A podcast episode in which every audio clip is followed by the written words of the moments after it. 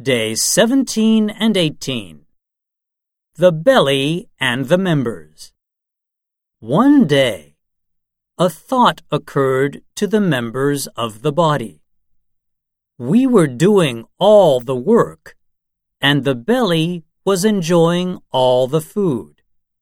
So they held a meeting. After a long discussion, they decided to go on strike until the belly agreed to do its share of the work. The hands refused to take the food. The mouth refused to receive it. And the teeth had no work to do. Soon they found that they were not active.